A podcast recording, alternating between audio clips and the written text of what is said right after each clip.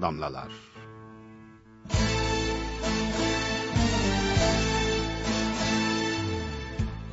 Osmanlı tarihinin şüphesiz en önemli simalarından biri olan Yavuz Sultan Selim Han'dan bahsedeceğim kısaca sevgili dinleyiciler.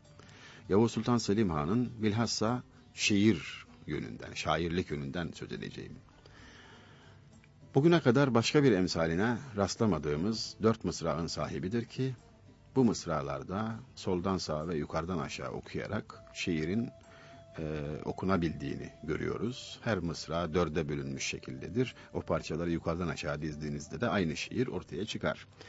Böyle bir sanat e, gösterisini başka bir şairin başka bir şiirde de yapması pekala mümkündür teorik olarak ama manayı düşürmeden, manada zaafa uğramadan bunu yapmak elbette fevkalade zor. Nitekim bir örneğine biz rastlamadık, henüz rastlayana da rastlamadık.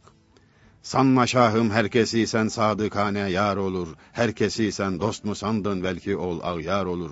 Sadıkane belki ol alemde bir dildar olur. Yar olur ağyar olur dildar olur serdar olur. Her mısrağın dörde bölündüğünü görüyoruz ve o parçaları yukarıdan aşağıda şiirde görüyoruz. Yavuz Sultan Selim Han'ın şiirdeki kudretini e, padişahlığının hatırına söylemiyoruz. Şiirdeki hakikaten erişilmez üstünlüğünü gösteren numuneler bundan ibaret de değildir tabi. Bir kıtasında da şöyle demektedir. Merdüm deme bilmem nefüsun etti felek. Giryemi etti füzun eşkimi hun etti felek. Şiirler pençeyi kahrımda olurken lerzan, beni bir gözleri ahuya zebun etti felek.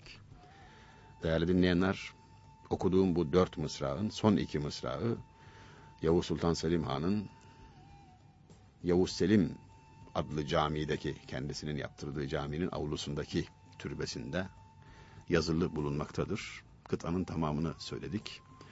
Merdümi dideme bilmem nefüsun etti felek. Acaba bilemiyorum diyor göz bebeklerime nasıl bir efsun bir büyü yaptı felek. Giryemi etti füzun, eşkimi hun etti felek. Gözyaşımı arttırdı, ağlamamı çoğalttı. Ben hep ağlar oldum. Acep sebep nedir der gibi. Bilmezden gelerek tecahülü arifane söylüyor. Şiirler pençeyi kahrımda olurken lerzan, arslanlar benim kahır pençem altında inlerlerken, beni bir gözleri ahuya zebun etti felek. Gel gör ki arslanları inleten pençe atan bir arslanlar üstü arslan iken ben, bir gözleri ahuya zebun oldum ve mahvoldum gittim. Şimdi efendim, herkes kendi açısından bakıyor tabi. Yavuz Sultan Selim Han'ın Cennet Mekan bu şiirinde bir kızcağıza, bir kadına olan aşkını anlattığını zannedenler dehşetli bir yanılgı içindedirler. Şöyle ki, bir defa Yavuz Sultan Selim Han'ın hayatı hakkında birazcık fikir sahibi olan kişinin onun beşeri alakalara, hiç pas vermeyeceği, onların zebunu, mahkumu olmayacağı ki böyle bir aşk memnu da değildir, yasak da değil, biçimsiz de değildir ama çok daha yüksek bir aşk terennümünü ifade ettiğini bilecektir. Şöyle ki, üçüncü mısrada geçen şiirler pençeyi kahrımda olurken lerzan, şiir ve pençe kelimeleri ard arda geliyor. Ölümüne sebep olan hastalık şirpençedir. Şirpençe dediğimiz hastalık sırtta beliren bir çıbandan beş kol yayılması. Basit bir çıban zannedilen hastalığın aslında kanser dediğimiz hastalık, o zamanki adıyla seretan veya ırkı medini denilen hastalık olduğu ve bunu bu beş kolun ciğeri sararak arslan pençesi gibi kavrayıp sonunda ölüme sebep olduğunu hatırlayacağız. Bunu hatırladığımız zaman şairin ölümüne sebep olan hastalıktan bahsettiğini anlıyoruz. Ayrıca bir gözleri ahuya zabun etti felek bu hastalık bu çıban sırtta beliren e, ve ortasında ceylan gözünü andıran yeşil bir bölge olan bir hastalıktır. Ceylan gözünü andırıyor yani oradan da bir telmih var. Ölümüne sebep olan hastalığı anlatıyor aslında şiirler pençeyi.